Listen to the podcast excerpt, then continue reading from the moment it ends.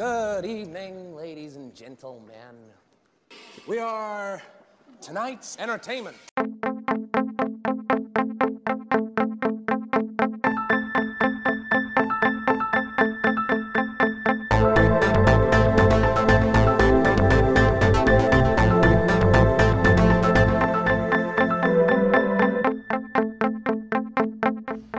This meeting of the Movie Council is now in session. Hello, everybody. This is Dan, uh, I'm AJ. And Marky. and you are listening to the Movie Council podcast. Is that not was that not good? Or? No, it's, it's, it's, it always cracks fun. me up. Yeah, it's because we we say what we're gonna do right before we do it, and then as soon as it starts, we all freeze up. We, me and Like, AJ wait, both which just, way like, does it freeze. go? Yeah, So, uh, yes, you're listening to the Movie Council podcast, the podcast that can and probably will save the world. that's right.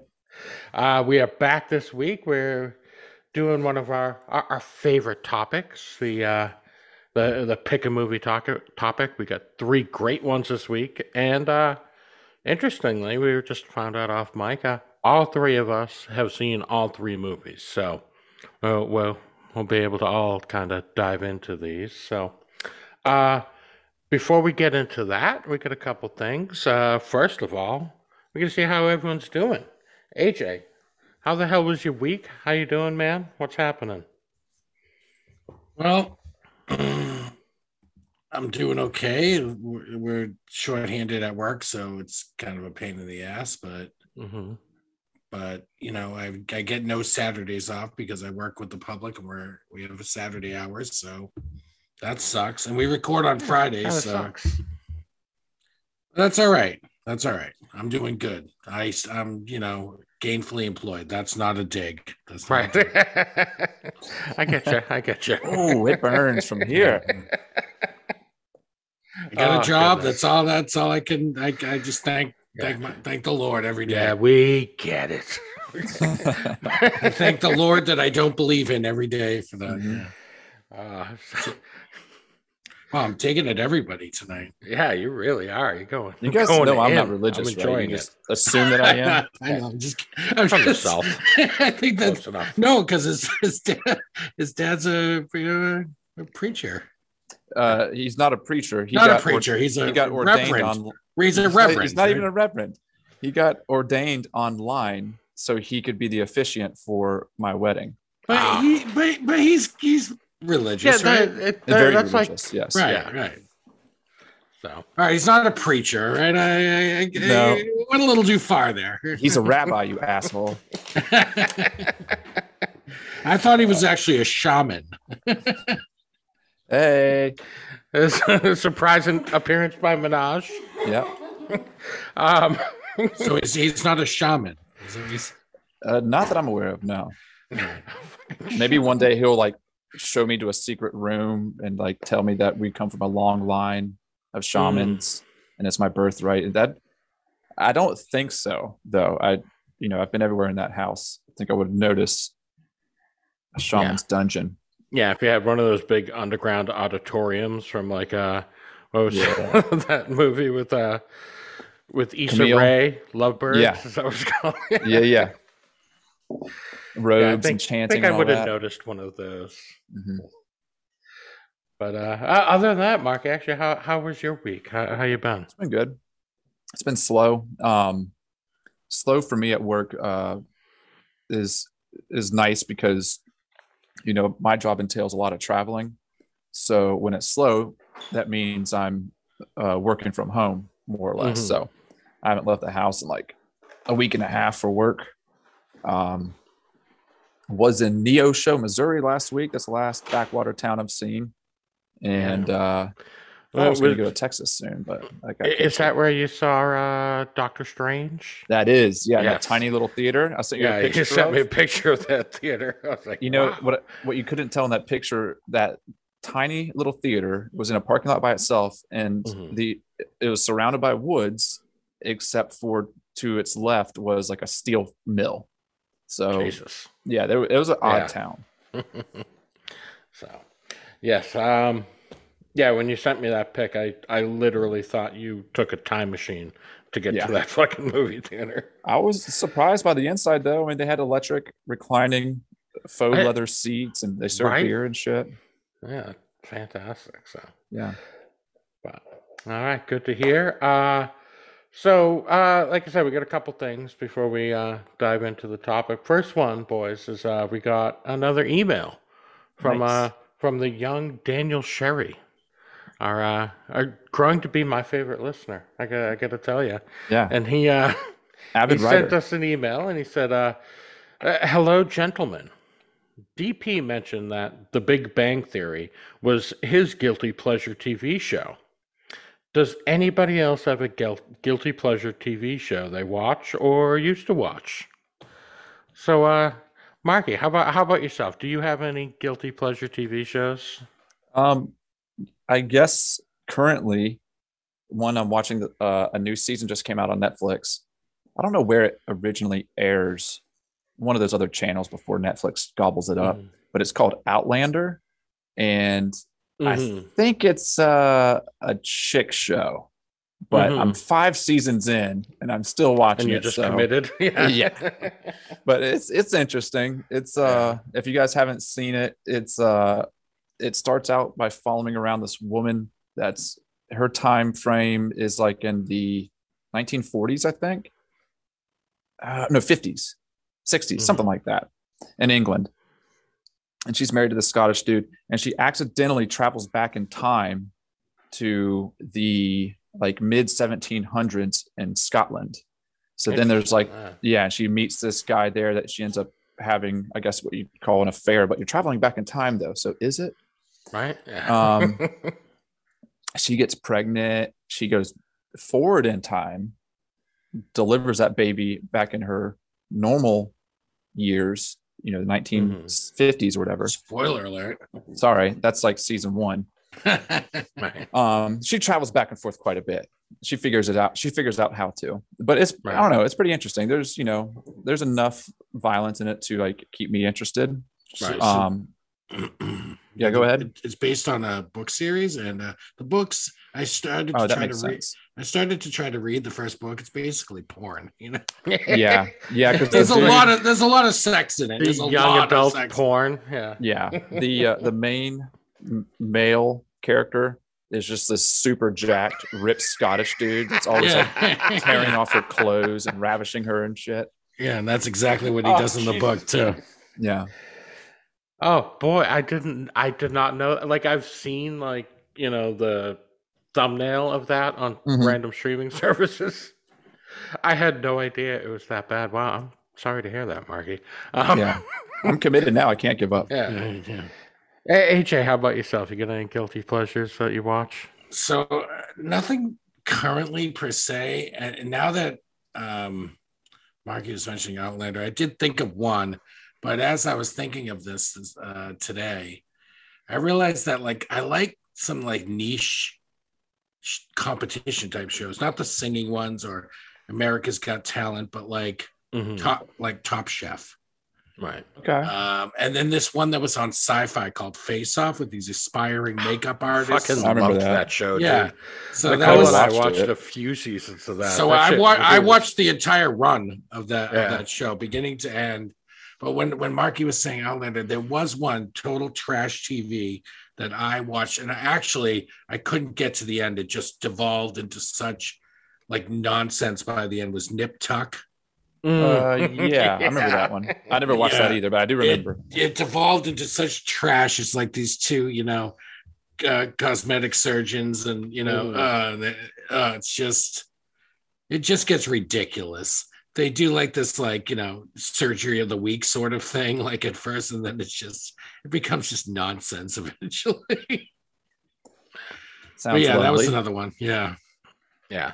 So, like for me, uh, like I said, like I willingly admit to loving like those like cheesy basic cable shows, you know, like Burn Right. Notice and Leverage and shit Right. like that. I I love those. Uh, those aren't even guilty pleasures. I admittedly love those, but I do have one. I I, I hate admitting this, but like when it was originally airing, like night new episodes came out, we were fucking on the couch watching every episode of Jersey Shore. Oh shit. All right, that that's trash. yeah. But we fucking watched the shit out of Jersey Shore. Well, they they they tapped into something special there because they knew what It worked, was. man. It was a Yeah. train wreck every episode, and you couldn't look away. Yeah, it, it was great. Like it, the first season happened, and it was kind of getting big, and we initially were like, "We're not going to get sucked into this ridiculousness." And then we saw one episode, and that's all it fucking took. Mm. and we were fully in and watched every episode after that. Wow. So, Fully, uh, uh, every episode, as in, I mean, there was multiple seasons, right? oh yeah, yeah, we watched it through the season. Like, there's been a couple recently, like they kind of did a reboot a couple years back, and we Uh-huh. didn't get into those ones. But like the original run, we saw them all. So, Ouch. um, And one other thing I want to bring up because uh, I want to just apologize to the listeners and to you guys because had I remembered this last week, you guys really could have had a fucking field day on me and went to town because I totally forgot one of my guilty pleasure movies. One of the movies I watched that made me come up with the topic to begin with. And that was the movie Magic Mike. Oh shit, DP. I'm starting to see It's- a trend here. It's actually not bad though. Like I know Uh-huh. it's it's just like shirtless dudes and it's definitely for the chicks. But there is kind of a fun story and like this camaraderie between the guys. It's it's actually not bad. I I gotta say you should watch it. It's pretty. I don't know if I can. Mark, you don't know if I watch you do watch Outlander, so I do watch Outlander, Yeah. but that's that's one Scottish guy that takes his shirt off. I don't Yeah, want to not see not a stage. seven dudes right. One on Scottish, right. One Scottish guy who you're attracted to. Yeah, I don't want to be attracted to the whole. That's going to bring up too many mixed emotions. Yeah, you're a one man man. That's right. I'm loyal. Oh goodness. But yeah, so uh, again, yeah, I, I apologize because boy, especially if I brought that up last time, you guys could have really had a good time. Oh yeah. Ah, Any Hoosiers. Uh, the, this is going to be a weird transition. I'm just telling you right now, it's going to be weird because I want to talk about a movie right now uh, that that's coming out, and we're a movie podcast, and this I think is interesting movie news. So, uh, uh, coming out in, I believe it's in September, is a movie called Bros. Uh, it is directed by uh, the guy that directed Forgetting Sarah Marshall. Uh, what's his name? Uh, Nicholas Stoller. Uh, it's written by Billy Eichner and, and uh, Nicholas Stoller, and it is uh, it's a rom com, but it's a gay rom com. The two main characters in it are gay guys, and it's just you know your typical rom com, but it centers around a gay couple, and it's written by you know a gay man. Uh, but uh, but here's the thing that kind of makes this interesting is this is going to be the first uh, like major studio release that the entire cast is made up of LGBTQ actors. Like I, everyone, the straight roles, the gay roles, every role Damn. is played by uh, an LGBTQ actor. So, which I didn't know that. yeah, I saw. it- I watched the trailer for it. Looks pretty funny. right? Yeah, Billy that's dude Eichner from is Sarah hilarious. Marshall and Billy Eichner. Like those Yeah. are funny motherfuckers. So Yeah. uh, I I interested in seeing it already, but uh, yeah, you know, like Jim Rash is in it, who is fucking hilarious. From, Who's that guy? From, Uh, he's from, from, from Community. Community, yeah. He's the, he's the uh, the dean. Oh yeah. Yeah, he's good. Yeah, he is. Yeah, no, that, that looks interesting. I watched the trailer for it um because I saw the poster and Mhm. then I I for some reason, I guess because this hasn't really been done or at least not done very much, maybe not done at all, but the idea of the plot being uh Mhm. you know, a gay couple rom-com kind of thing. So when I saw the poster, my first thought was kind of like the uh, I love you man right? Isn't that with uh, Mhm. uh, uh, Jason Segel? Is that his name? And Yeah, um, Paul, Rudd. Yep. Yeah. So I thought it was going to kind of be like that, and I was like, well, that's you know, treading the water, or you know, same path or whatever. And I Mhm. watched the trailer, having no idea what it was going to be about, and I was like, oh shit, like this is different. Yeah. And even from the trailer, it looks it looks quite funny, man. I love Billy Eichner. Uh, Billy on the Street. You ever too. watch this show? Dude, I Of did. I fucking Yeah. love Billy on the Street. It's Yeah. fantastic. So, but Yeah, yeah, I, interesting. again, like I, I thought that's a it, the fact that it's kind of a historical movie in a sense. Yeah. I figured we should uh, bring that up. And and again, like I said, uh, I even speaking for the one who's not here, one of his all-time favorite movies is Forgetting Sarah Marshall. So. Oh yeah. I'm uh, I'm sure even he will be excited about this movie. So I think uh yeah, as a council when that comes out, we should all all see it and review that. Yeah. one.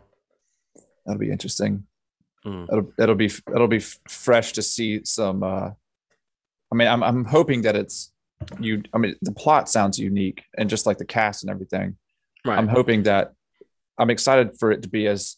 It seems like it should be unique, and I'm ex- I'm Mm. excited to see something different as opposed Yeah. to kind of like the same old same old. Yeah, because I- I, heard an interview with Billy Eichner about it, and uh, he, he was saying how like you know relationships and like courtship is very different for gay Mhm. men than it is for like heterosexual couples. So like just the the way it plays out is going to be very different from your typical rom com, just because you know uh, that's just the way it is in the gay Right. community. So uh, I'm interested in watching that and you know seeing how they can make that funny. And It's, I mean, I know a lot of that shit's uh, to people that aren't used to it. It's very bonkers. The, you know, some of the stuff. Um, my wife and I have this friend that you know he'll talk about some of his Bumble dates sometimes, and you're just like, "Whoa, what the?" F-? Or Grindr dates. You're like, "Jesus Christ, you went where to do what?" He's like, "That's what you got to do. That's what's there." Yeah, fucking a. So, um, any Hoosiers. So yeah, so I think that covers our news, and uh, I think it's about time to to kick into the movies we all picked for each other. Uh, uh let's kick this off, Marky. You the movie for AJ, did you not? I did. It's called The Last Duel. That's the one that came to uh, streaming not too long ago. They originally had a theatrical release. Uh, I guess was this a 2022 or was it 2021? Maybe 2021. 2021. Um, and it's called The Last Duel because it's based off a, uh historical event uh, where the last duel challenge, if you will, was conducted in France. Um, up until that time, it was legal in court to request trial by combat. And this is the last one, the last duel. So, you know, it's a civilization. Uh, AJ, you, you've seen it more recently than me, or I guess both you guys have. So maybe you can update me on the year and stuff. But, you know, it's a, it's a point in society and civilization where after this duel takes place, people are just like, whoa, shit. Like, maybe we shouldn't do this anymore. Like, it, you know, it's fucking violent. It's gruesome. The guy gets dragged through the streets. Um, but the movie's interesting in the in the way I liked it a lot. The way that it's told, it is a bit drawn out, but I feel like it needs to be in the way that they they tell it. Um, the movie, the story is told from three different perspectives. Uh, the two main male ca- characters, Adam Driver and Matt Damon, and then Matt Damon's wife, her, her name is escaping right now. Jodie Comer. Yes. Um, so first you hear the story through Matt Damon's perspective, Correct. and then you uh, see it through Adam Driver's, and then finally through Jodie Comer, her perspective. Correct. And uh, at, in the end, seeing it through her perspective, it almost says it like this is the real this is the real story, because Yeah. their stories are inflating their own egos, Right. painting themselves in the light to be good guys, noble guys, like the the the title cards like it said chapter one the truth according to you know jean and then chapter two the truth according to jacques And then the last one says the truth according to Marguerite. And then the according to Marguerite all fades away and it just says the truth. Right. So yeah, they definitely kind of hammer home that this is actually how it happened. Yeah. And like I said, it's a bit drawn out, but I I I didn't mind that because after after seeing the the truth according to Adam Driver, I was like, oh shit, that's cool. And then like even though you're kind of re- they're replaying the same scenes a bit, it's uh it was neat in the way that they twisted it, in the sense that certain lines were spoken word for word, but from a different character. Um, that's almost it almost kind of plays into your someone's own memory. Like people will forget things differently, but you guys have seen it more recently than me. And AJ, I picked it for you. What did you think about the movie? So I have mixed feelings about the last duel. Okay. Mhm. So you guys talked about I'll address the first part because the first thing you guys talked about was the you know the title cards and stuff. You know, that sort of not so subtle telling me which one was the truth. I, I wasn't sure how I felt about that because you know, I, I I think if you just leave it to the viewer, Mm-hmm. it might have been, you know, that might have been it might have been more effective to me. I don't know. I I without even you without Ridley Scott telling me that that was the truth. That was the one that I that was that was the one I was going with. Okay. Right. You know, when I saw all three, that was the one I was going with just based on my own you know, based on everything Feeling of I these people. yeah, feeling of the people, of the three people. Um, I thought that the it takes place during, I guess, I don't know European history very well, but the Hundred Years' War. It's the 1300 somewhere, right? It's like the late 1300s, like 1380s, basically. right, yeah. right. And uh, the battle scenes are really cool. They do. It's very visceral. You can tell it's a Ridley Scott film, Mhm. and and the duel at the end is really cool. Right. Um, and then I thought Jodie Comer did a really nice job. She was terrific, I thought, all throughout. Adam Driver, he's always awesome. I didn't love Damon, and I definitely didn't love Ben Affleck in this. Really? the freaking blonde hair and the silly outfits. He, I- he, I liked he him. felt like a caricature to me almost. Um, and Damon, I don't know, whoever was the hairstylist for this movie too, with the mullet on Damon and the Right. blonde hair on Affleck, I was like, oh, come on, guys. First, I didn't even know it was Affleck. I'm like, what's in the blonde hair? But anyway, so I didn't love that. and the goatee. Yeah, and the goatee. Yeah, I, I, so I didn't love all of that. And you know, obviously, Marky, when I was you know visiting you in Charlotte, we saw a, a black and white film from 1950 called Rashomon, which employs a very similar storytelling technique oh, you're right. Yeah. of um, you know, and there's a rape in that one too. So there's a Yeah. rape in the film Rashomon, and it's told from actually four different perspectives versus the three here in the last duel. Um, and so it's it's it's kind of you know copying that because I feel like it was very original the way Kurosawa did that back in 1950, and lots of Mhm. people are going to copy a film like that. You know, it, it paved the way for things. Um, but in Rashomon, they don't tell you which one you should believe right. you, you just sort of you understand which one you should believe by the end you know Right. and um yeah so I, I think that didn't that didn't work for me but i did think a couple of the performances were really nice like comer adam driver some of the Yeah, she's side- great. yeah some of the side characters were actually pretty pretty good and uh, i did like how they framed like um so you know when when when damon's telling his characters telling the story you're getting that and you, somebody one of you guys mentioned that the the e it's coming from their ego you know sort of like Right. It's playing that way. And i like that. I like that damon you know he seems like the, the gallant you know uh, um sticking up for my wife. And this guy wronged me. And he was always like this you know he was my friend and he he's taken what's what's rightfully mine. And and then you know when driver's telling it he's like you know yeah she was coming she wanted it the whole time. Like he Yeah. he's like oh she's staring at me. She's totally staring at me. Like i like that whole thing. And then when when um Marguerite or jodie comer's character is telling it you know matt damon's uh, cold husband. She didn't enjoy like you know you know sex with him or anything. You know it was like a very cold relationship. He was just doing it for the dowry. And then you know and then even even when you watch it with the subtitles on like the scene when it's adam driver's um, story you know you see the words like when he's when he's raping her moaning moaning from both and then when you see it from Jodie Comer's perspective it's like gasping and groaning and you know like yeah. and screaming you know Oh, what I that mean? was yeah. The the so the rape scene plays out in all three stories, I guess. no both just two Just because two. matt Just damon Adam- wasn't around sure, sure. Adam Drivers and then Jodie Comer's. right Um, yeah, Adam Drivers. It you know it still doesn't feel good no uh, watching it, but you you know it, it comes off as more of like a uh, It, running it- it hide, was it playful was the old no means yes excuse. ex- right exactly. right right right And then when you see it from her perspective, you it's like hard to watch. You're like, oh my god, Yeah. that's just fucking disturbing. Right. Oh, totally.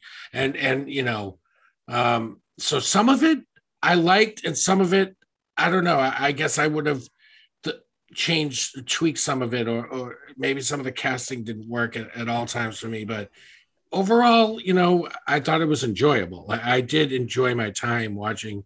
And to your point, Marky, you know, it does get dragged out a bit. It's kind of drawn out a bit, Mhm. and it is a long film. Um, I don't know, 225, something like that. Yeah, So, you know, it does take a while to get there, but they're telling three different stories. I do like where they start each one. Like, I Mhm. liked all that, you know. And then you sort of get the, you find out like when Adam Driver's telling the story, they're like, yeah, him and the Affleck character is super buddy buddy. And like, right. and they just, and, and, and, and, and uh, Affleck's character just wants to screw, he just can't stand, he just can't stand Damon's character. He just, oh yeah, he hates like him he, he hates his guts. Do anything because he's because he's no fun. Yeah, Matt Damon's all about like the honor and the chivalry of everything, and he's so formal. And uh, He Affleck just wants is get like a- drunk and fuck. yeah, Yeah. Affleck's character is like a governor or something, and Yeah. yeah, and he's just like lighten up, like it's Yeah. just have fun. And they do have this scene after he comes back from Pa- Damon's character comes back from Paris, and he he uh, comes into some I don't know some banquet or something they're having, Mhm. and uh, and Driver's character doesn't call him sir after he's been knighted, and they have this whole exchange that's really tense. Right? And uh, I thought that was really cool, like the way Yeah. they you know like You will call me sir. Yeah, yeah, yeah. I thought that was that that sort of like showed exactly who each character was Right? in Yeah, moment, encapsulated just in that scene. From my from a per- performance perspective, I I thought Matt Damon did great. I mean, he was Yeah. uh he's that type of character when he comes on screen you're like oh shit here it comes like what's he gonna do next just because he, he was he was walking around at a nine and like anything set him off or he, he'd come into the scene at a 10 and just Yeah, start yeah. just start fucking going off right, like because he he was always he always felt like he was being wronged, like he was doing everything he could for his country and, and and you know fighting fighting for the king and and he was being screwed out of things. And that's Yeah. why he that's why he was ratcheted up all the time. yeah I, Yeah. and i i did like affleck's performance i mean i was surprised that i i was surprised that i liked him um same thing for me though i knew he was in the movie but i still didn't recognize him for the- Right. of the, first couple scenes um and he i don't know he uh i thought it would rub me the wrong way because the the hair is fake it looks so fake and everything but i don't know just like his his gluttonous behavior and like Mm. all that just kind of was uh en- enjoyable to watch and that you know these people matt damon and ben affleck doing these roles that you don't normally see them in and i think they did them well I think Um, that it's based on a book, but I think they co-wrote the screenplay as well. Damon, i would think so usually when they're together they're- that means they've been working on something behind the scenes Yeah.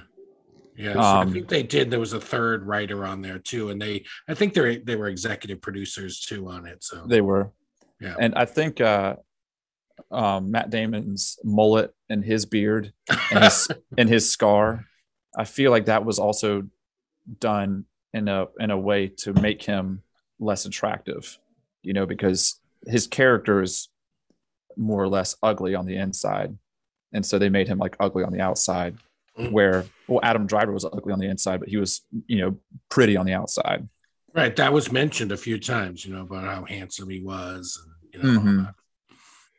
that. yeah Boy, he was he was such a fucking narcissist.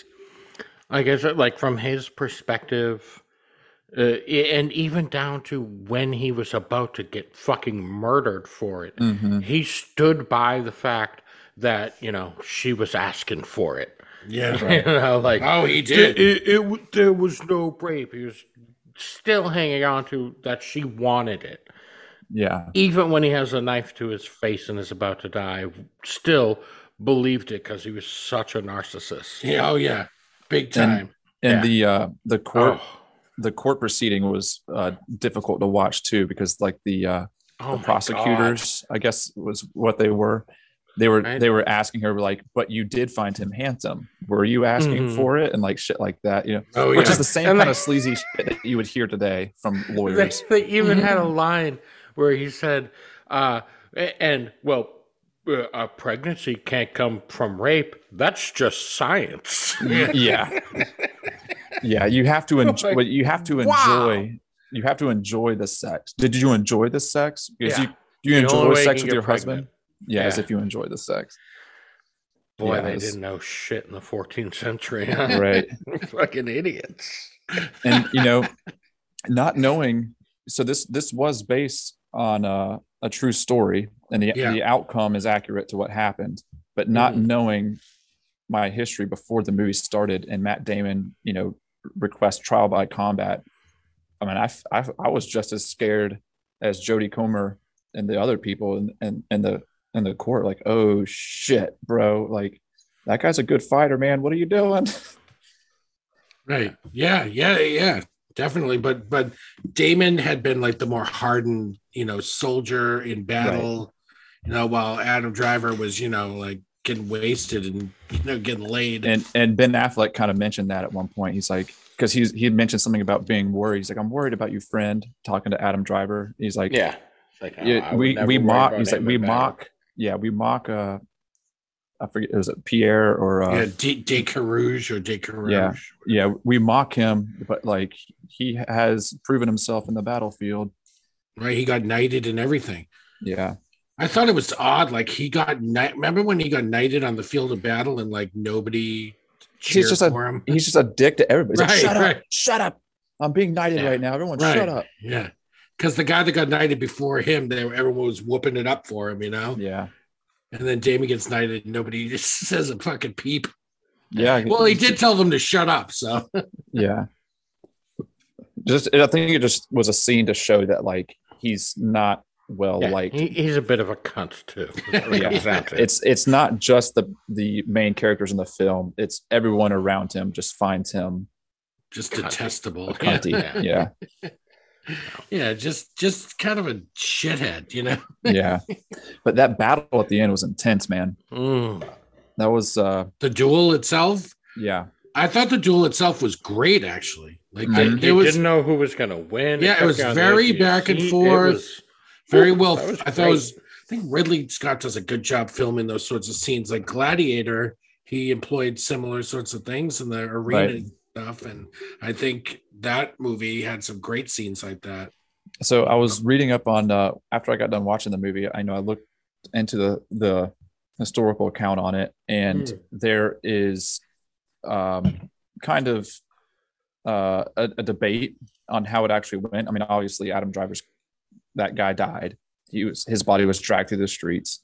Um, but leading up to it, like because it was it was like a walled off event, kind of like how it was shown in the movie, where the peasants were like climbing the walls trying to get a peep, a peek. Mhm. There was uh like a traveling uh, uh not a bishop, but so, like someone from the church wrote down uh a, a written account of what he saw, and there was someone else that like wrote it down, and those were both a little bit contradictory to each other. Like mm-hmm. one of them said that they did start on horseback, and one of them said that they just started on foot. So I mean, it's but even still, like it was pretty accurate in the sense that they went toe to toe and they used whatever they had at their disposal until one of them died, and it, it, it claimed that both of them said both those written accounts said that it did go to the ground and they were wrestling on the ground, and one of them came up and the other one didn't. And I, I thought they showed that kind of well in the movie because he ends Yeah. up getting him through the fucking mouth with a, with Right, a he long pushes dagger. the back of his head onto the Yeah, dagger. knees the back of his head into the onto the dagger. Yeah, Yeah. That's great. Brutal, but great. yeah, very brutal, very uh, visceral. Um, I think you know that was definitely a highlight of the film. The the the, the uh, those sorts of scenes as the, the way they were filmed, the way they were choreographed, the way the yeah they played out. Yeah. I enjoyed those parts of the movie quite a bit. And um, Jodie Comer's character um, in the movie, they have her like on a pedestal watching.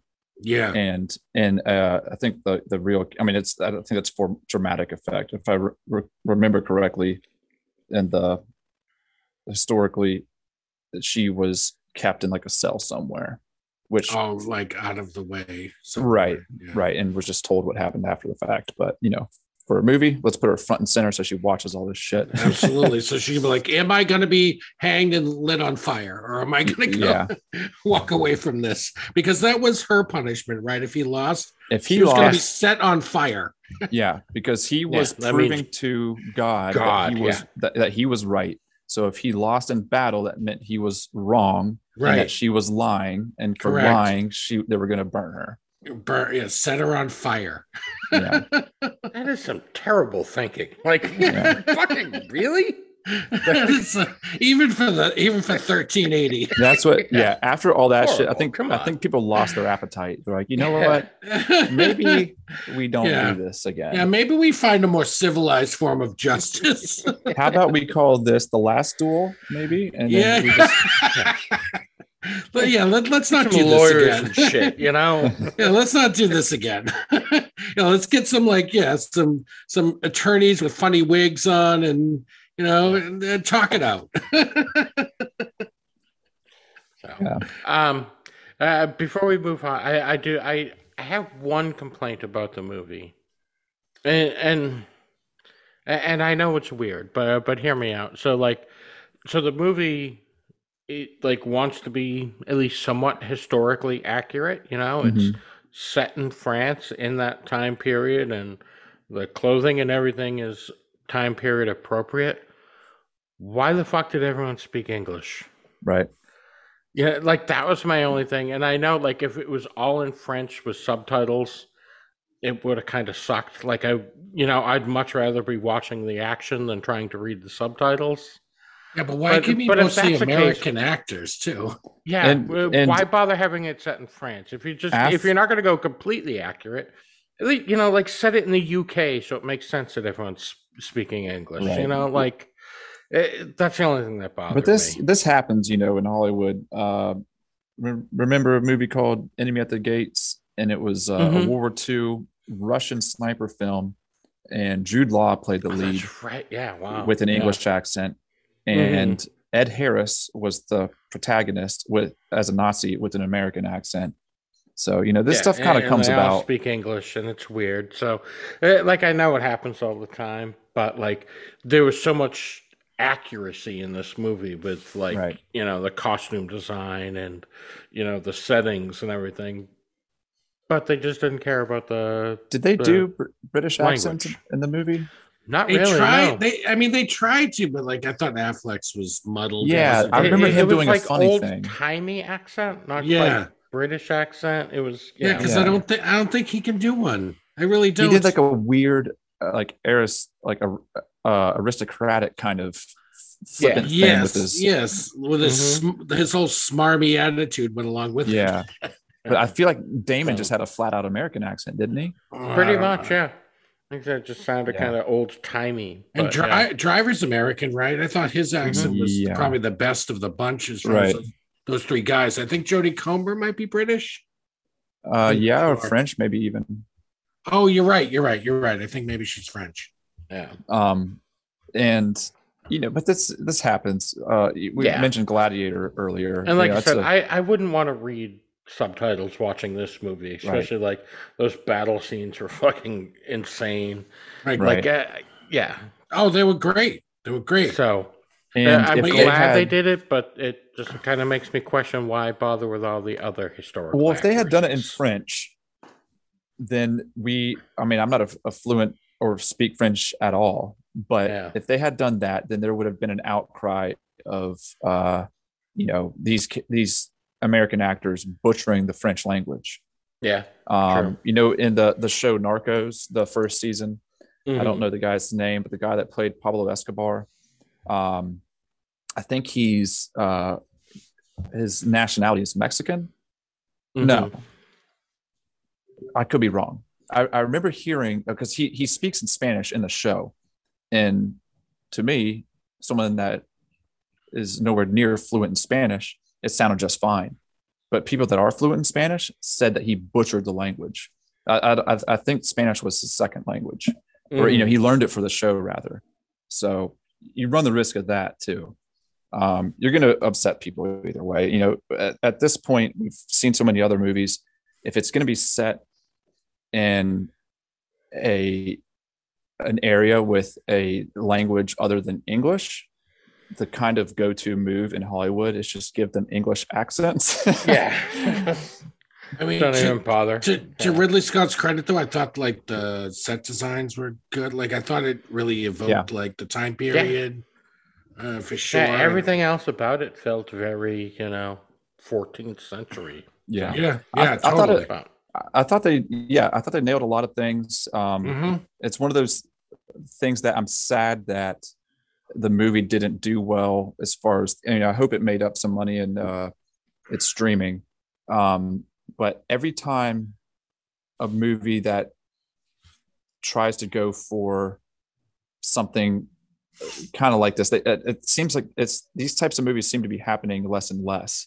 And then when they do try it, they don't make much money. There's not a good return. And I just feel like that's Yeah. another stake in the heart, another nail in the coffin of like, we're going to see less of these um, just because a studio is not going to want to really go for it. right. It's kind of like The Northman. I mean, that was, uh, you know, uh, I thought the movie was great. It's Mhm. not for everybody, but uh, it had a big budget. And It will it will be for me when I see it. yeah, it's coming to streaming soon. It's actually already there. Is it? It's Okay. where Uh, you Oh, can uh, rent it on Amazon on demand. It's like twenty bucks to rent. It's Right. like in theater rental, so it, it's expensive, but you can Soon watch it at home right now. It'll come down. where I can wear my fancy headphones and get the good sound, you know. There you go. so, um, all right, boys, you you want to move on to movie number two here? Yeah. All right. Uh, so our second movie is uh the one AJ picked for me, and it is called Nobody. AJ, talk to me about Nobody. So, uh, like the last duel, it came out in 2021, which eh, pretty good year for films, I might Yeah, not bad, right? might add. Uh, but it stars Bob. Nobody stars Bob Odenkirk. Uh, Better Call Saul and Breaking Bad, and Mr. Show, Yes. Bob and David. Humble beginnings for Bob Odenkirk. But anyway, Bob plays quite a different character than he's ever played before. And he's sort of this like boring father of two who, you know, goes through the motions of life every day. Um, but there's a, a little more to this character than you initially learn.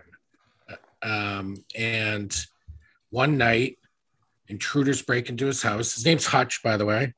Great name, Hutch. Hutch Mansell. Some uh, intruders break into his house, and he he uh, he thwarts them, but he could have. It seems like he could have done more, but Mhm. held back. And then you sort of get a sense that there's a little more to this guy than just the everyday, everyman husband who can't get the trash out on time in the morning. Right. He's um, there's a little more to him than that, and he finds out one night uh, that his daughter's bracelet was stolen or was missing as part of the the intruders breaking in. They ended up getting a little bit of cash, whatever. So he goes out on a little trip, an impromptu trip to go find these people to get his daughter's bracelet back. And that starts him on sort of a a, a bit of a, a journey where you find out yeah, this guy is really dangerous. He has so he he's so dangerous. You can't even find out stuff about him if you search like the government, like if you're blackmailing a government person, like you, it's all redacted and hidden and blacked out, and you can't find out anything about this guy. Hence the title. Right, Mhm. nobody. And he sort of runs afoul of uh, this, these, I guess, is the Russian mob, right? And um, yeah, it kind of goes from there. But uh, I really enjoyed Nobody. It's not, I don't think it's breaking any new ground, but I really love Bob Odenkirk. And I think he showed that he can sort of carry a little extra weight. So the fight scenes are very violent. Um, it kind of gets away from itself, in my opinion, towards the end. Gets a little more bonkers than I thought it should have gotten. It was grounded for a little while and then it got a little crazy. Um, but it's very violent. Um, and I think Bob Odenkirk's awesome in it. So I asked DP to watch. We've all seen it, but I asked DP to watch it. So DP. All right. So, um, I got. Uh, I'll just right out the gate. I fucking love this. I, I thought this movie was super fun.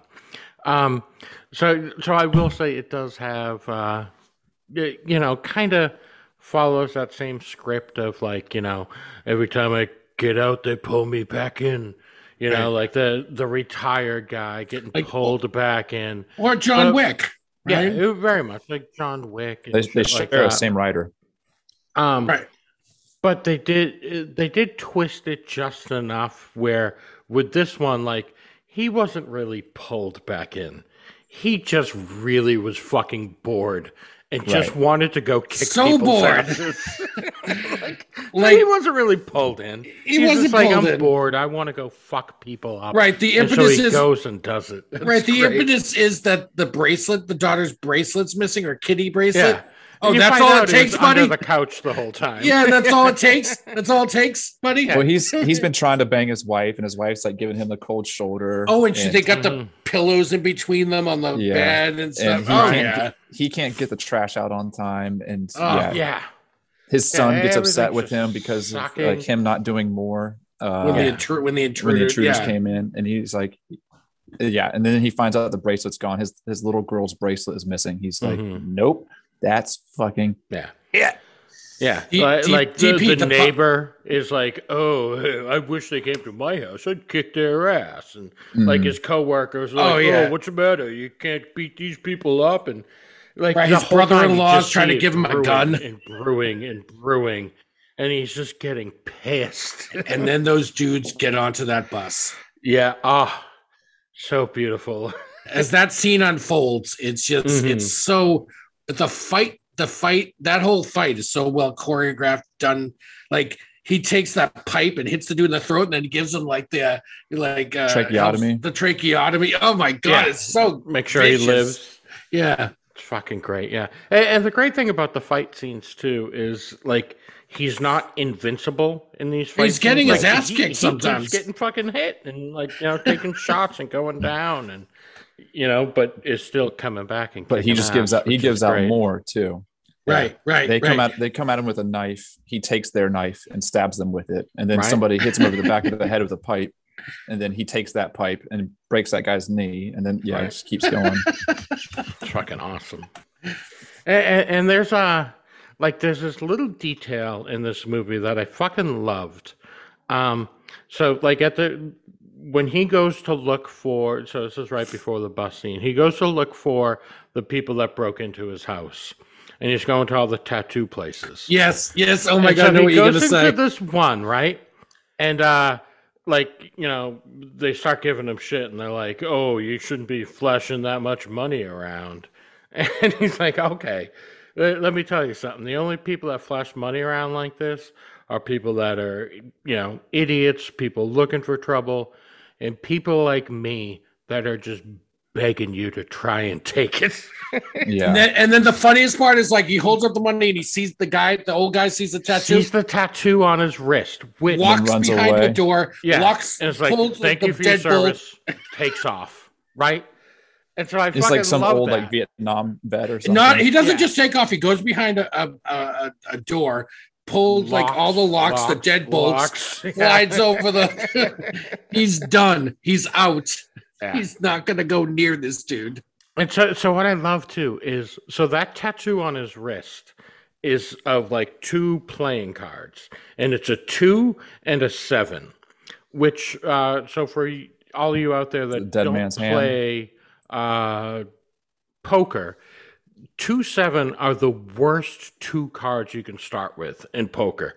And so Ah. basically what that tattoo is saying, like most people, if they're, you know, card players, they want to keep a couple aces up their sleeve. Right. This dude is such a fucking badass that he can have the worst two cards possible up his sleeve and still fucking beat you. Like he is so badass, he doesn't need aces up his sleeve. He needs the worst fucking cards up his sleeve and he's still to fucking win. I thought that was awesome. Like such a fucking cool detail. Yep. Yep. Yep. So. Uh, yeah, and that dude gets so afraid when he sees that tattoo. Yeah. And the rest of the guys are just like because they see how scared he is. They're like, Yeah, they're uh, just like, so all right, what is it? What, do you need, to know? Yeah. Right, because at first that that dude, that same dude's like that that ID is like 20 years old, blah blah blah. Yeah. You know, he knows he's not really FBI. Right. Yeah. No, he Yeah, he's- stole, he's he talking took his dad's ID. Yeah, like it Yeah. wasn't even his ID. Yeah, And I love that- I love that- tattoo I- and shits his pants. It's And I, by the way, I love Christopher Lloyd as his dad. dude, hmm wow. And, and again, like, so the end when it gets bonkers like that with fucking Christopher Lloyd and Yeah. RZA showing up with fucking all these guns and just Yeah. going just 80s fucking action movie crazy. Right. I fucking loved it. I thought Christopher Lloyd was amazing. It was fun. I was just saying, like, I think it got like almost two bonkers at like, Yeah. at, at the at the point. But I still love the movie. I just thought Yeah. like, you know, it, it, they dialed it up a little extra at the Mhm. end. They Oh, really did. time. They dialed that shit up. But I love that. uh you know when they when he first sees him coming down the street to like try to take because when when you know they first find out who he is and they they're coming to get him Mhm. and uh, he locks the the you know his kids and the wife in the basement. He's like, "Do not He's got a call safe nine one. Do not Yeah. call nine. Yeah, he's got the same. He says, "Don't call nine one one." Yeah. And he fucks all those dudes up. And even after they tase him, put him in the trunk, then he finds his way out. He's got the fire extinguisher. He sprays it. They crash. He's like, he's just a badass yeah. One of the guys is through and through. one of the guys is complaining about a cut. He's like, I'm gonna need stitches or some shit like that. And they're like, quit crying, lick your wounds. It's not like he's not that bad. And then he pops out of the trunk and kills the rest of them. No, it's, I've uh, never met a black Russian before. I get And that a lot. Right, and the and the guy and the guy that he angered is a fucking psycho. The first time you see him, he does that Mm. weird singing shit on the stage with the woman, and then he goes and fucking shows him how badass he is by breaking a fucking martini glass and fucking Yeah. yeah, stabbing yeah, the dude in the yeah, throat. stabbing the shit out of that guy randomly. The guy Right. that gave him Oh, the yeah, dirty he- look. He's a five percent shareholder in the company. yeah, well, five more percent for us. Yeah, our equity just grew. Yeah, we get more equity now, guys. Yeah, whatever. They're just all psychos, you know. They're Russian mob.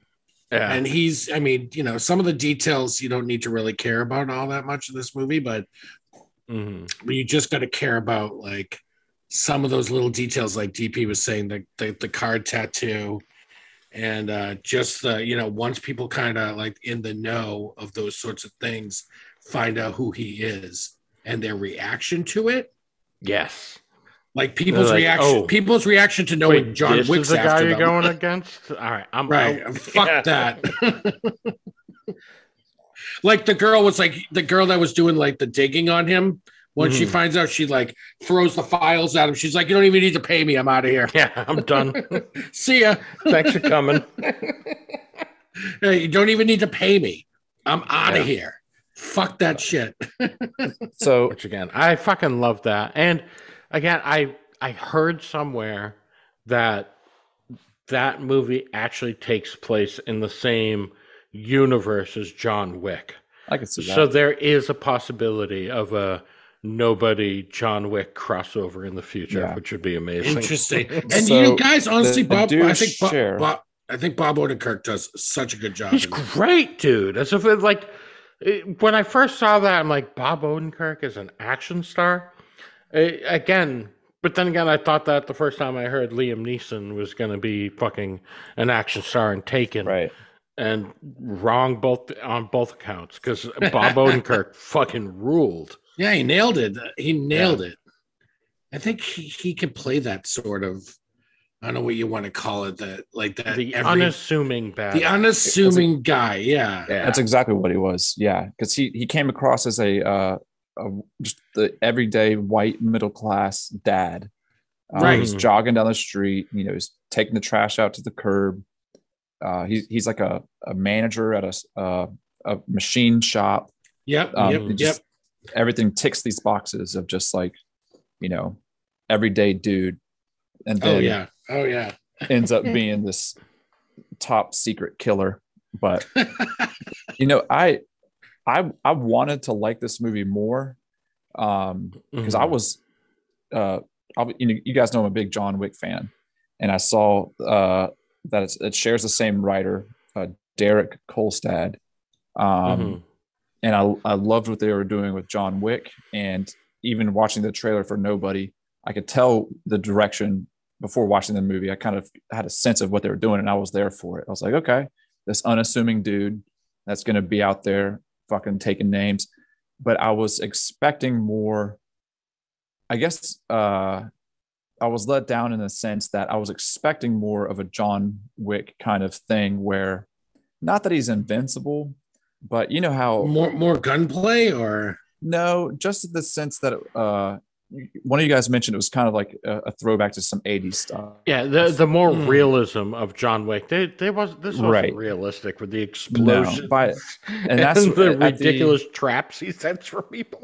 You remember when he goes into the, uh, the I don't know if it's the Russian club or his bank or whatever, but there's like the CCTV footage and Bob Odenkirk's walking around holding like uh, submachine gun pistols, like an MP7, and he's just spraying them with like one hand. He's sauntering through the building and just Yeah. one-handed full auto, just like hosing people down like Arnold Schwarzenegger would. And I was like, okay, I thought we were done with that. Like, you know, that's Yeah. like an old movie thing, but I, even that, I, you I know, liked it though. Yeah.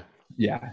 And then another thing that kind of, I the beginning of what kind of started to because it, it was towards the end that it got to be too hokey. Um, but there was one part when I think he was talking to the Black Russian, um, and he's talking about one of the jobs that he was on, and he was uh, there to kill this dude, and he's re- Mhm. recalling the story, and there's a flashback, and he says something about like a Beretta nine maybe, and he's like, no, it was a, it was an H and K uh, 45.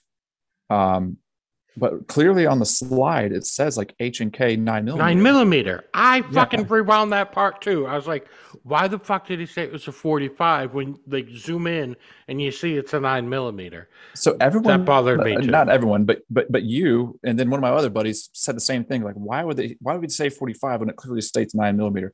So maybe with you know John Wick's fairly accurate when it comes to this like gunplay stuff, and I Mhm. know this guy's been involved in that. So it makes me think that that was intentional. right because they um, zoomed in on it. Like they, Yeah, it- you it- can read it. yeah, they Kinda made like sure you could uh, see it. So that like in Lock, Stock, and or not in Lock, Stock, but in uh, Snatch when Bullet Tooth Tony was like, "Is a Desert Eagle point five zero," and you know, do do do do do do do, and you you read it along the slide. Right. Um, but I I love the idea of the uh, just the white suburban dad that's out there kicking ass. yeah. Um, and I like the character that is not invincible. So he's taking shots. That that bus uh, fight scene was badass. Excellent. Excellent. And- it was great. Yeah. Yeah. And there's the uh, uh, Christopher Lloyd when he shotguns those dudes in his retirement Yeah. home. Badass. So there were some Yeah. badass scenes in it. But then by the end, it got to be, it kind of went away from him. It went over. The, it got a little over the top, right? Right. Yeah. Yeah. And then, you know, Christopher Lloyd and uh, RZA as a uh, sunset driving down the road. What are we going to do with all these guns? Ha ha ha. You know, it's just like, okay. Yeah.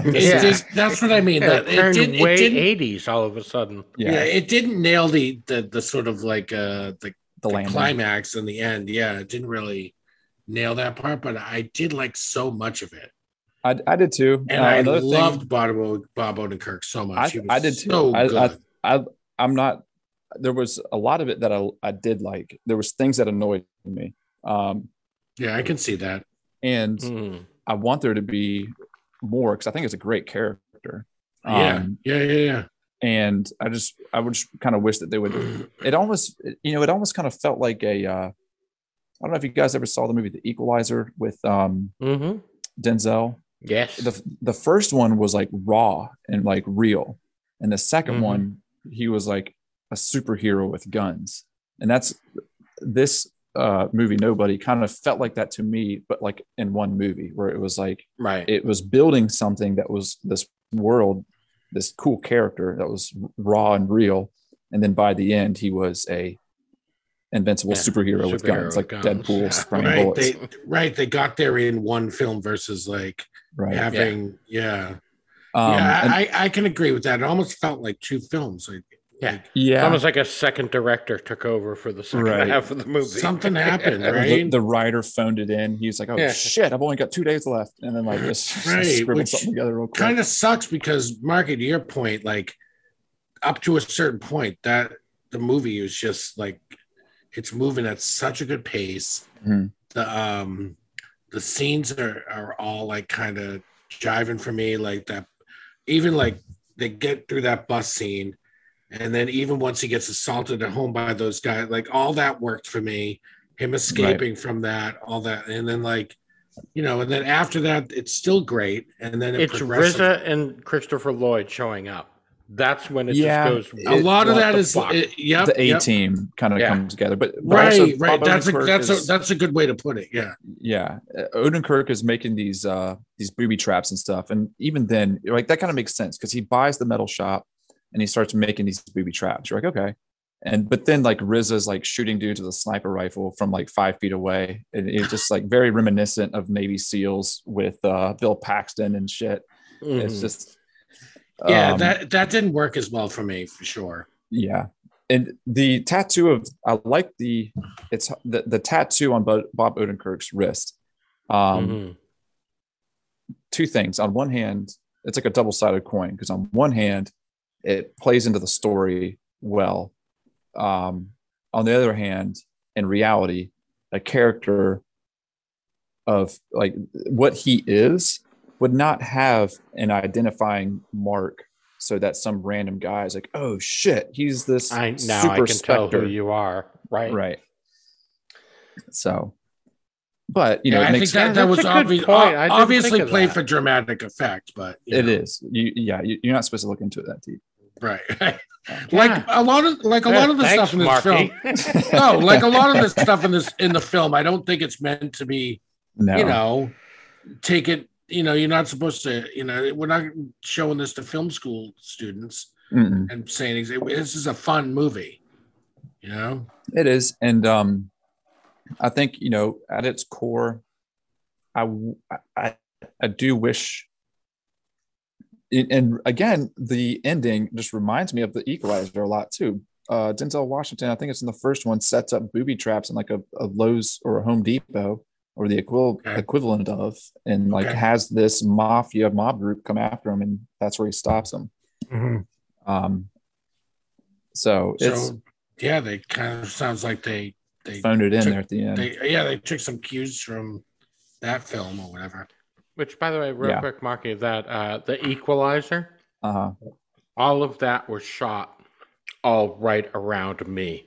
No shit. It's all like uh, Somerville and kind of like Chelsea and East Yeah. Boston area. Yeah, like it, like a lot of the places where he's walking down the street. I'm like, oh, I fucking know that street. Oh, Uh, I, I, that's cool. I've gotten gas at that gas station. you know, That's like, fun.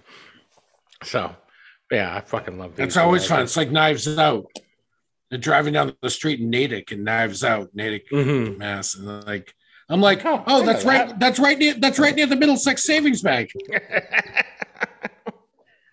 Yeah, that's pretty wild. So, so, alrighty. Um, but uh, well, I'll tell you this. Uh, all in all, I give nobody uh, like a big thumbs up. Like I said, the ending does Yeah, get cool crazy, movie but because Christopher Lloyd is just so fucking crazy and funny in it, and fucking RZA is so likable, I mean, Professor I kind of overlook it, you know, and and enjoyed it anyways, even though it Yeah. was such a hard left turn from what started off as like a very kind of A, a pretty original grounded movie. Oh, you know, honestly, it's an easy recommend for me to most people. I could, I could Yeah. tell, I could Fun recommend as this to most shit, people. man. I loved See, it. Yeah. Go see Nobody. It's it's a cool Yeah. movie. Yeah, It's fucking fun. loved it. The I, I really do uh, things that stick out to me there's like i said there's some things i had one of my buddies uh, right after he saw it like he started texting me he's like you seen the movie nobody? And i was like yeah. He's like ah it's that movie sucked ass. And the first thing he brought up is like what was with that h and k usp 45 it's like he was had he had a nine millimeter. He's like what was you know so there there are things that uh that stand out as Mhm. almost there's things in that movie that stand out almost as much as a bad as the good things do, which is unfortunate because there are parts in that movie that I love. The bus fight scene, uh, Christopher Mhm. Lloyd, Christopher Lloyd in his retirement home, like silently killing these dudes while he's watching war movies, and his caretaker comes in. He's like, "Turn that down." that's, just, just good. Um, It's, it's good. It's good fun. I hate that they kind of solely uh, some of those. But now that talking about it more with you guys, I have to think that the the the misnaming of that pistol, it Had to was be intentional? intentional. right? Because it's Why'd right there. You zoom can in? read it. Yeah. Why'd they zoom Even- in so you could read it if it wasn't Yeah. intentional? But know? even it it would make sense if it was uh, intentional because his character is trying to remember what weapon he used. So he says a Beretta nine, I think, and then it it flips back and he's like, no, it's an H and he's a H and K forty five, and even then, like you know, his memory is wrong. It says H and K Right. nine mil. So I don't know. Anyways, yeah, I but, wonder what they're trying to make you think. Yeah, I might be I, looking I- into I that too mean, much. it, it. I you hear me out here. Maybe the entire end of that movie is just like his imagination, and that's why it's so fucking off the map and wild. And that's kind of when stuff became his imagination. Is when he told the story about the gun, and it was a different gun. So I- I think you could even back it up behind that. I, Maybe. mean, I, I like that theory, but I think you could back it up a few Hmm. steps of where the house invasion first happened. Right. And once that ended, that was the end of everything, and everything else was just him Everyone like, man, I it. wish this happened. And Yeah. like, I'm a you know, cold blooded made killer. up a story. Maybe. Like, yeah, know. like like that was like his wet dream. right. Right. Yeah. Yeah, because he is just this boring suburban white dad. Right. Mhm. That could So. that's interesting. It's an it's an interesting thought, DP. I, I'm kind of I'm, I'm here for it. right. That would explain why it gets so bonkers at the end. And Yeah, he's, Yeah. I'm I'm here for it. he blows the dude up with a claymore duct taped to the front of a ballistic shield. Right. I know, I know. And he lives. He's Yeah. fine. Like, I mean, Right. And Yeah, he that's why mo- and that's why it gets so hokey, even in like that final scene, you know. Yeah. That's why it's so MacGyver's the shit out of that place. Anyway, I think I think we've uh, talked this to death, but you Yeah. know, it's But, an you easy know, recommend for one. me. Yeah, it's it's it's it's good. It's, It's fun enter- to talk about. it's entertaining. It's an It is. entertaining film. It is. So, and Entertaining film with a with a good lead, a good Right. lead character. You know, yeah, to s- Mhm. and it, it does uh easy to root for. The first half of it is original, I think, and the the way it's told and just you know it keeps you guessing and well we kind of just spilled the beans on a lot of shit, but Yeah, go see it, people. yeah, it's fun. yeah. Yeah. Big time. All right, So- that was nobody. Yeah. All right. So uh, let- let's move on to the last one, and this is a movie I picked for Marky. Uh, it is. uh, It can be found on Netflix. It is called Code Eight. Uh, came out in 2019. It stars uh, Robbie Amell and Stephen Amell of fucking Arrow fame. If you've uh, if you're a big fan of Green Arrow, you know Stephen Amell. Uh, Kari Matchett is in it. She was uh, from like she was in 24 and shit. Great actress. Uh, Hang on, are they brothers? uh, they are cousins, but they Uh, look exactly the same, and you would think they were brothers. I didn't. know- Yeah, I thought they did in the movie. I didn't real- realize they Yeah. had the same last name. Yeah, they're they're cousins, but they look very fucking similar. Um, all right, so yeah, this came out in 2019, and it is uh, so it's based. It, it's set in this world where uh, people have superpowers. Like superpowered people exist, and uh, in this world, uh, using superpowers has become illegal, and so uh, all these powered people are kind of treated as second class citizens, and they're struggling to get by. Uh, Robbie Amell plays one of these people, and he uh, joins uh, this guy he meets, played by his cousin Stephen Amell, uh, to kind of start committing these crimes to make some money.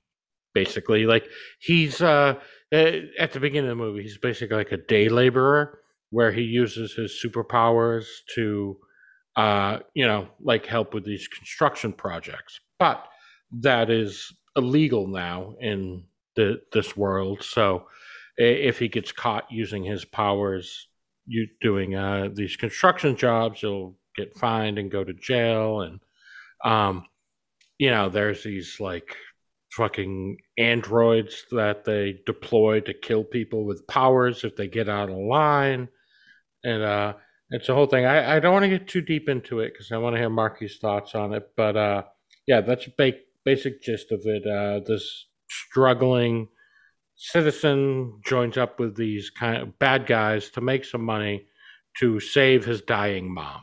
Uh, his mother's very sick. She's uh, played by Kari Matchett. She has these like ice powers that are somehow killing her, and she she needs help. So uh, her son is going out and trying to raise some money to save her. Um, like I said, I, the, there's a lot going on with this movie. Um, it, there's a lot of themes of you know racism and classism and a lot of shit of how you know uh, uh, in the movie these people with powers basically built the city like uh, they used their telekinesis and super strength to put up all these uh, like skyscrapers and build this you know city but now that they've built so much stuff, they've built like robots and shit that can now do the That's work real. they used to do. And now that they're not needed, the people in power are trying to keep them down, which uh, I can it's it's very kind of uh, you know post slavery type thing where you know now you're not needed so we're afraid of you and we're gonna fucking do everything we can to keep you down. Uh, i i didn't want to get that deep into it. Uh, you know marky you watch code 8 uh, tell me your your thoughts on the movie and uh, yeah it, where where you at on this one all right so i've got uh, well out the gate i'll tell you i did like it um, and i've got a, a some things stood out to me right away.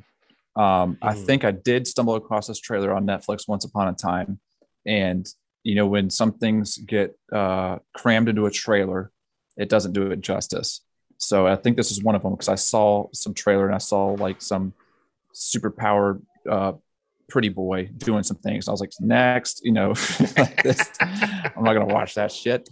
Um, secondly, I didn't recognize most of these people in the cast. I appreciate yeah. a movie where I don't know the the cast. It's just fresh to see people you don't uh, recognize from other things. It just mm-hmm. kind of gives it a different feel because you don't really know them. I think the only guy I really knew was the uh, the Korean looking dude. I think he's yeah, from uh, played Han the from the Fast and Furious. That's right. Yeah. um, and then the, uh, another thing that stood out to me in this movie right away was that it felt like it was uh, a lot of the plot, or at least the building blocks of the plot, were borrowed from other films. Um, the first thing I thought of was the movie Freaks that we talked about once before on this show mm, about these uh, uh, people with uh, superhuman powers that are being pushed down in society. Um, and then when I saw these police androids, it made me think of the movie Chappie, which you know these these robots in this movie look similar and are used in a similar way.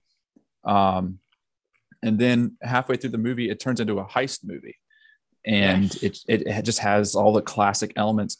And by the way, do you, well, before I go off on this tangent, or not even tangent, before I go off on this, the the movie did have a lot of underlying themes that came out. Yes. Um, but I would be happy with because the movie just kind of touches on this heist. I would be thrilled with a movie that was a superhuman heist movie of this caliber. It almost felt like That'd be good. Yeah. when they're planning this uh, uh, armored car robbery, it reminded me some of Heat, and Mhm. but they've got these superhuman powers that they're employing to uh, take down this convoy and get what they need. That that would have been rad just to do a full movie on you know heist men. But Ant Man was almost that. Oh, But you're right. It, it was but the the the heist part was kind of shortened, but yeah. right, right, and But I, A- I guess I Ant-Man's the just- closest we've gotten to that. I guess I just like a good heist movie. Um, Right? I fucking love heist movies. but and then uh when he's somewhat early on in the movie he's uh working on this construction job like dp was saying and he's using his powers the main character is what they call an electric because his superpower is he controls electricity in a way um Mhm. and you have to be classified and you have to do all this and he's unclassified and they have different classifications and uh he ends up being quite powerful um but so he's working on this job the police come and they they get everyone to come outside and everyone looks up so there's this facial recognition uh, camera stuff. So there's a lot of kind of like modern things in there like even though these guys aren't classified they're still on the registry with their face. Um, and then it immediately goes into this thing of um, a, a police brutality. And, you know, again another theme that's throughout the movie it's just this overstepping thing of you know these you people disgust me and they're just trying to keep a boot on their neck yes. um and in that sense it reminded me of uh X-Men. Gosh. No. X Men. Yes. This is very X Men-ish. oh x-men too i was Very what was, what was that movie with uh before will smith slapped chris rock he was in that movie with uh joel edgerton and joel edgerton played like a troll it was a netflix movie or an, uh, like an orc or ogre or some shit and they were both cops Oh, uh, Bright. I think it was called. that is that's it Yeah, there was supposed to be a bright Right. too and then there was something that happened at the oscars um right. I, Involving- can't The remember fact- what, that- but The something. fact heard Bright was terrible. but it I enjoyed it. I, I, thought it was watched alright. it. I, I I I liked it. And again, it was like this. It's Right. very much using themes of racism and classism and you know putting it in the light of aliens. This one's you know people with superpowers. I feel like I feel like um, a lot of futuristic sci-fi tackles those themes. If I'm not You're right. mistaken, you they, know? they definitely do. Yeah. so and that's you know it's a well-worn employed trope in sci-fi. I believe. But yeah. so you know it's yeah there's this this racist uh aspect to it um Right. of how these in like dp was saying classist in a way um but it, it is like they are treated like a minority i mean because they are and that's and so that they're persecuted by the police and they're uh, the public looks down on them and is afraid of them and so right, fear is a big factor. Right. Yes. right and the so the, the movie on the outside is uh seems kind of uh i guess hokey and plain but it there is a lot deeper themes to it which by the end of it i was like damn that's i did not expect that out of you know this because like i said when i first saw this trailer uh closer to when it came out i just passed on it because the trailer didn't do it justice it just looked like another mediocre someone trying to cash in on some superhuman powers you know avengers were going on and all that shit Yeah. so Right. it, it it ended up being much more of a story than that um and it still had its you know real cheesy parts i mean it was the the trope of uh he's being drawn into this criminal criminal behavior because his mom is sick and he needs to raise the money Yeah. Yeah. um but and the the one cop that kind of trusts him Yeah. Yeah. um Yep. So, Yep. but yep. Yep. and, and, and his partner who who doesn't trust anybody. yeah. yeah, he wants to be a dirty cop. Like, let's plant some drugs on him. Yeah, that guy. Uh, yeah, all, all well worn type things. Uh, uh, understood, but uh, like I, I personally still loved the way they used all of these things. Um, AJ, you you watched this movie as well, didn't you? I I, I watched it uh today actually. Oh, interesting. All right, good. Let's hear it. What what, You what do know- you think? I don't, I don't want to I don't want to you know you know uh shit on your parade but I I don't know it didn't really land for me like Mhm. like we mentioned the, these are well-worn tropes right and I don't know that they did anything different with them in my eyes you know it's almost like a generic x-men in some ways right there's like the electrics and the healers and the that like the uh, stephen amell's character can like physically like uh manipulate like your It's movement right? telekinesis. telekinesis Mhm. sorry yes that's what that is what Get I together, just, nerd. what i just described marky is telekinesis um then there's the guy that can read minds and all that it's very very mutant-esque they and they are mutants but what it, it was from the very beginning that it kind of like it lost me so the opening credits it, it the opening credits it's like this like turbocharged exposition dump about what's going on in the so world they, they'll let you know what the world is all about. Right. And you, you get that through the opening credits instead of like Mhm. organically just showing me what's going on in the world. And Well, I guess it just the story they wanted to tell. no, no, so- I get that. I get that, but it just it, it hit me in a, in a way that didn't work. And uh, Mhm. you know, I didn't really enjoy. I liked. I didn't like any of the characters. I really didn't. did. It was- I yeah, I really didn't like any of the characters, or the- except maybe the mom. The mom was very sympathetic. Thought she Hmm. did a nice job in, in making me, you know, because she was dying and everything. Um, but I didn't like the the main antagonist who ends up like you think it's like somebody above this fucking putz, but it's like this dude that double crosses them. What well worn trope, the double cross. Like Right, he, yeah. he double crosses them and and sh- and his and his and his and his uh, cronies shoot everybody. Um, I don't know. It just didn't work for me. It just didn't work. It just didn't work for me. I, I can see that. And I got to ask you guys, like maybe I'm Mhm. just not. I wasn't paying attention enough. But what does Code Eight mean? They they oh, say it that at one is point. uh, when a powered person is committing a crime. yeah. So okay. Eh, Every time the okay. police were responding to when they were robbing places, Code Eight. like, okay. we, okay. we got code eight at the blah blah blah bank. Gotcha. and- Gotcha. Gotcha. Gotcha. Okay. All right. That makes a lot of sense. That makes a lot So of that- sense. yeah, that's when I they- they also thought those Marky Marky, you you pay attention to like effects and stuff with the movies. Those drones, when they were flying around in the air, I thought they were much smaller. Yeah, and then all of a did a- sudden, Yeah, the perspective was yeah, the perspective. off all they the sh- they shot one down, and it was like this gigantic thing fell to the ground. I'm like, right. it was that big. Well, obviously those two big robots got deployed out, get deployed out of it, right? The Guardians. Yeah. They get deployed from it. They get shot down out of it, and they're like the size of a human being. Yeah. You know, like a five ten man, like the average size man. You know, they get dropped out of these things. I'm like, but when they're in the sky, like the perspective is so fucked up. Like I couldn't. I thought they were like drones, like I could buy on Amazon Right. and fly around the neighborhood.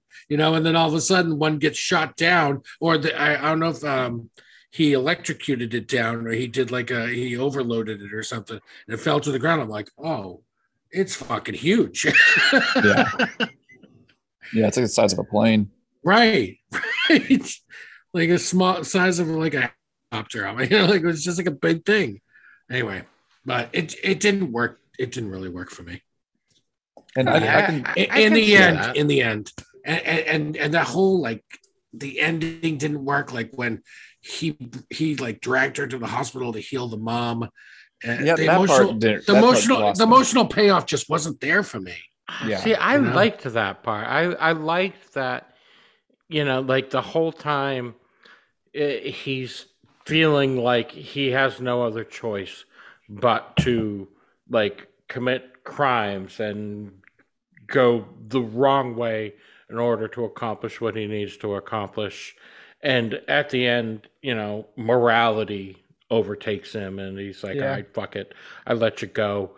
It, like I I liked that. I, I liked that morality won out over uh, you know, the government fucking pushing him down and he still Yeah. let, let let himself shine through. I I thought that was good. I, I mean, I can see how it it it, it is again well worn shit, but Yeah, yeah. I, I do love uh, again. I so Stephen Amell is the star of Arrow, the long running fucking Green Arrow TV show Yeah, on the CW that I absolutely loved. It's one of my favorite shows. So him being in this made me want to watch it. of course, of course. But like And, honestly, yeah. like sci-fi is something that I watch a ton of. Mark, I know you do too. So, Yeah. but, and it hit at the movie. Re, we have different reactions to this particular film, but Mhm. You know, I think that I've seen enough of these sci-fi tropes, yeah, and uh, like some said, of them are just is- done better than, than This, this, is. X Men.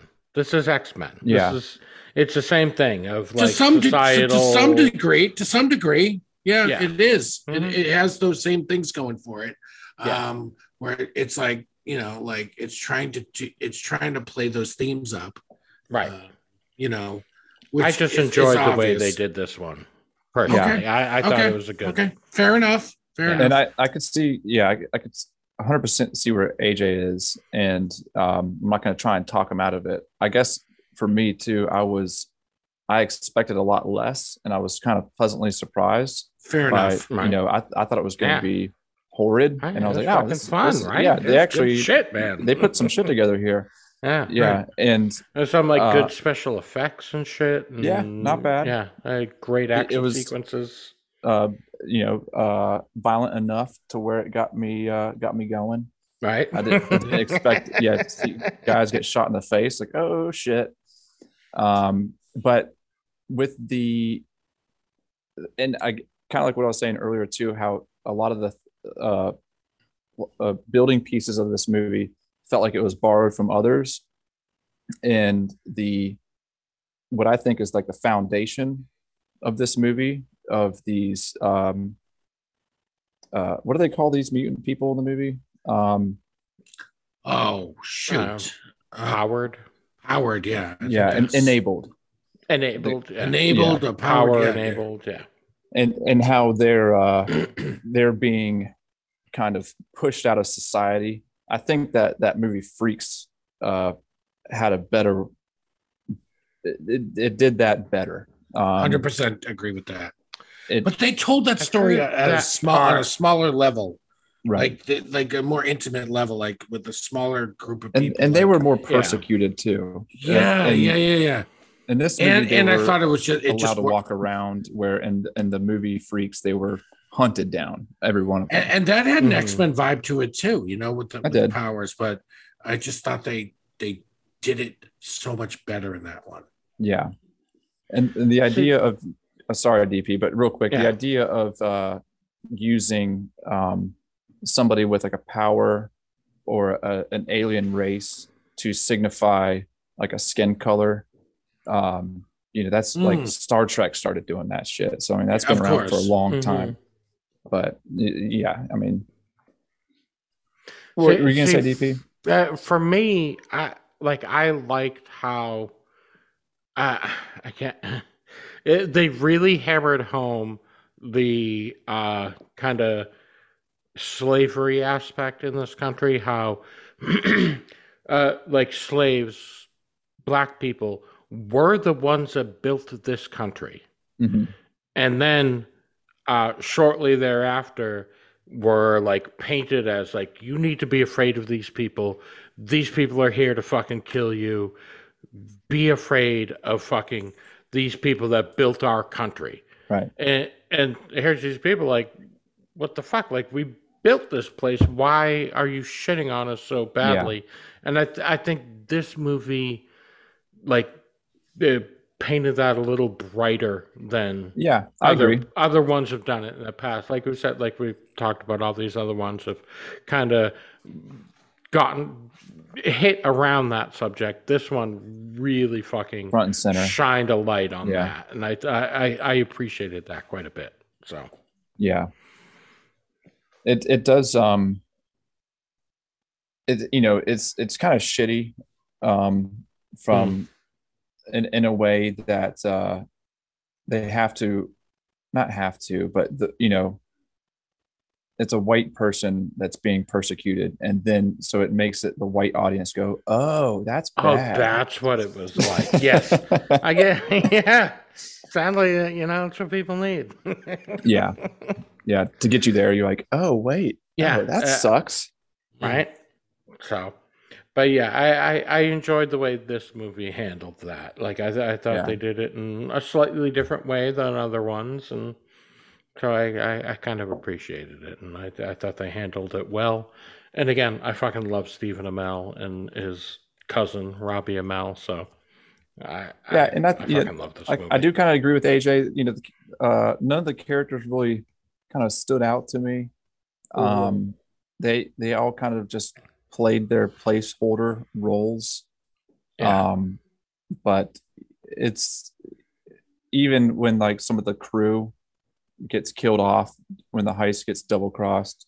Right. You know, I I felt like I I didn't feel as bad as I should have. for- Right, like you weren't upset, like, oh no, that person Right. died. Yeah. Fuck. Right, like the girl You gets didn't shot- have that Well, feeling. that Yeah. girl, Yeah. the girl in the crew there, she gets killed.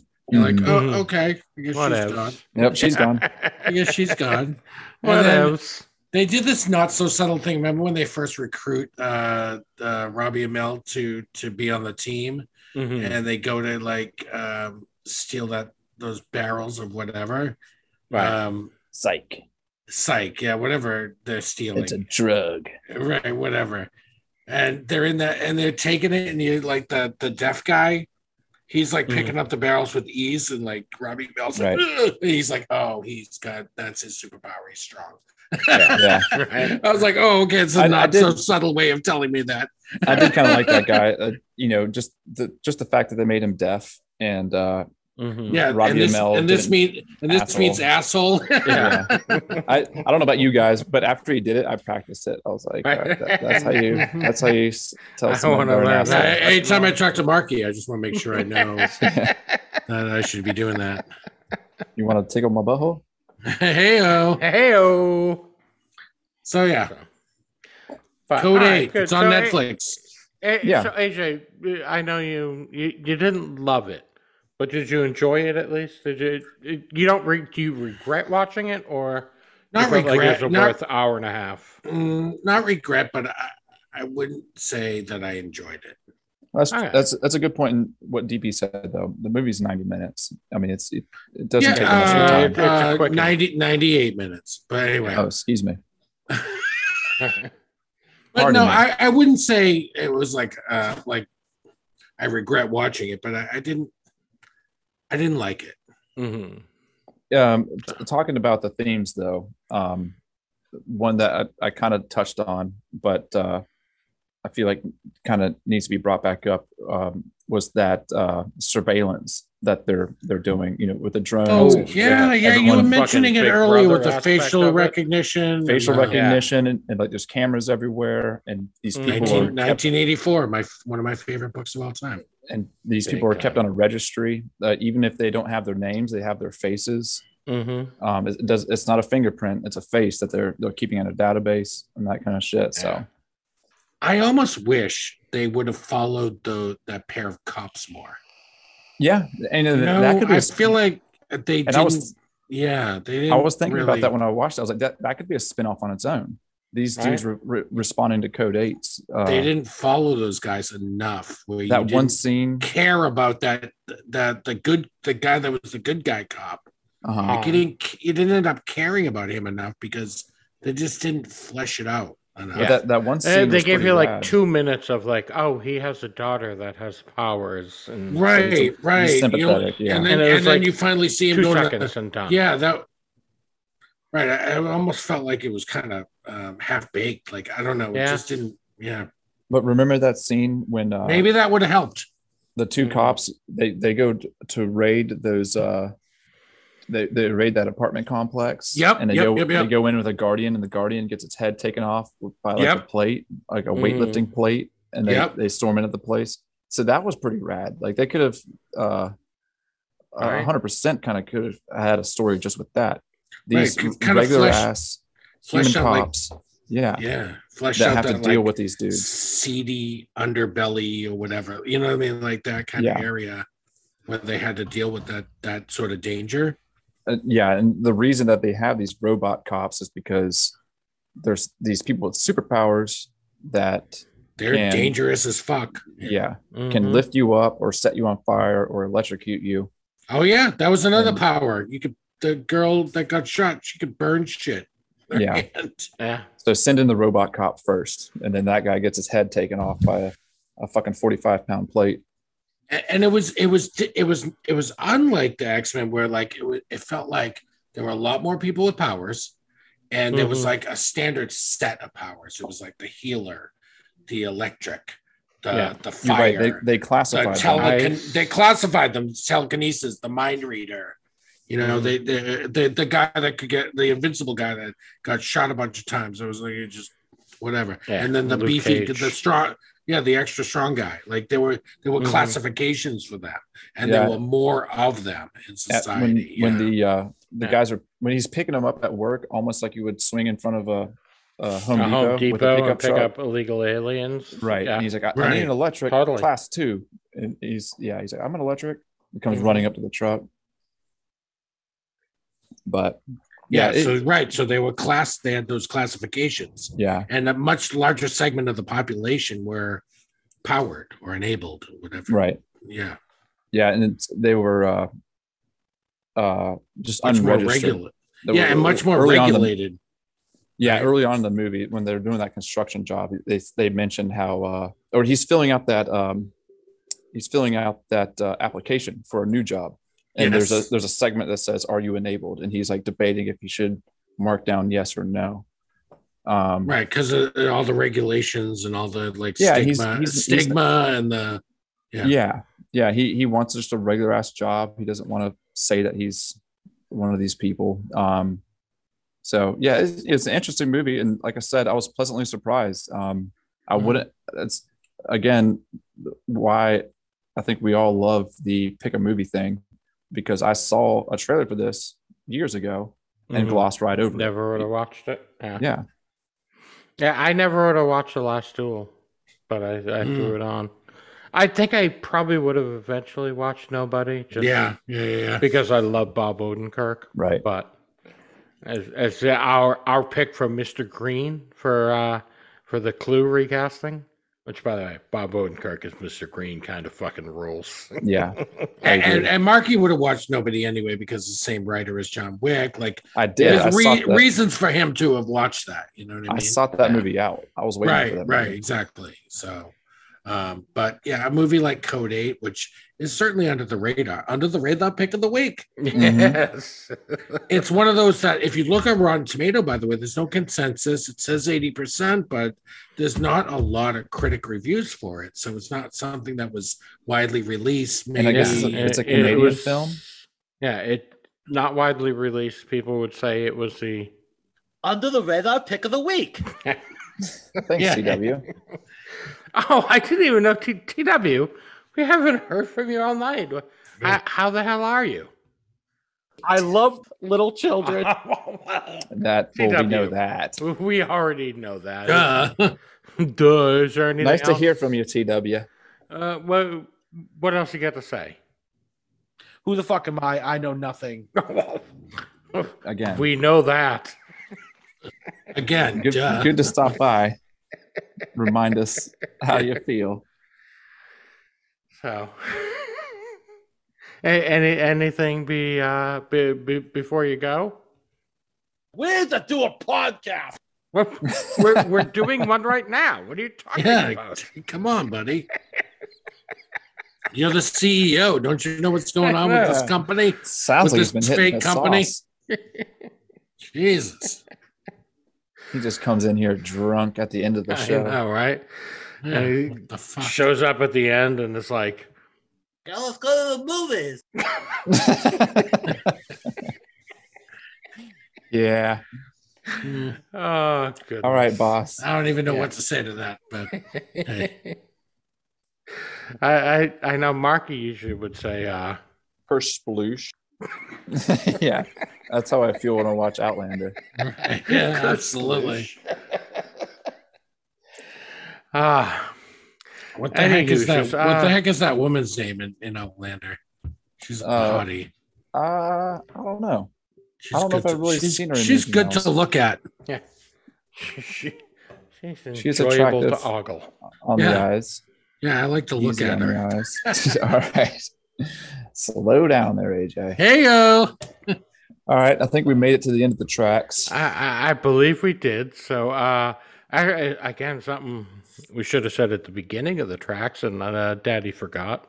Sorry, but uh, for everyone listening, hey, uh, you can follow us on social media. Uh, where everywhere we can be found at Movie Council Pod. Uh, and if you get any feedback for the show, you want to email us. It is moviecouncilpod at gmail.com. And, And- and- uh, And my son, I expect another email. I expect Yes. it to be like constantly, weekly. weekly. And if you don't email, you can at least uh, rate and review the podcast wherever Absolutely. you're listening. You know, helps us out tremendously. So yeah, just give give a quick uh, rating and a review. Yeah, and you know what, Dan, we want more emails from you because the the the um the guilty pleasure TV show. Great question. Yeah. Mm, Love that. it was. Love that. I, I had to Love that. admit, I watched Jersey Shore. Yeah, Um, love And, that. and if Tim was here this week, he would have to admit he watches Temptation Island. Right, and The Bachelor and all that. And The. Bachelor, Oh, yeah. shit. Oh yeah, TW loves The Bachelor. He tweets my about God. it. He does. oh, my yeah. God. T dubs. What are you doing? Yeah, You know, they filmed a, a season of that right down the street from me. yeah. The The Bachelor. The Bachelor, yeah, The Bachelor. It was uh, some some gated community near here. Unbelievable. Lucky you. Fucking So. I guess. Bachelor. All right, well, gentlemen, I uh, I had a great time tonight. This was fucking Yeah, me too. Um, I guess we'll be back again next week. Uh, not quite sure where we're going topic wise, but we're gonna have something fucking good for you. Uh, hey, you boys got anything before before we wrap it up? Any uh last thoughts? Any last words? No, I don't think so, man. I gotta let this dog out. About to bite my leg off. Gypsy. I do. Caitríona Balfe. That's the Outlander chick. Oh yeah. Heyo. Caitríona Balfe. All right. Heyo. Oh, she, I, she was in uh, uh, Belfast. that Oh, I was she? Yes. Yeah. How yes, was that? She was. Fucking- She was. Excellent. Yeah, I very, heard it very good. good movie. Yeah. I Yeah. can see that. It's not super exciting, but it, Right. like it is It's excellent. Ooh. Strong movie. That's what I gathered. I need to see it. Mm. So, alrighty then, boys. Uh, let's wrap this shit up. Uh, uh, so everyone, like I said, follow us on social media, send us an email, rate, review the podcast, and uh, we all, you know, Marky, AJ, myself, would like to say thank you so much for listening. We appreciate you guys so much. Uh, you're the reason we're here every week doing this, and uh, uh, you keep listening, we'll keep bringing it to you. So, uh, thank you all so much. Good night. Night night. Good night. Was that not? Was that not good? Or The movie council is adjourned.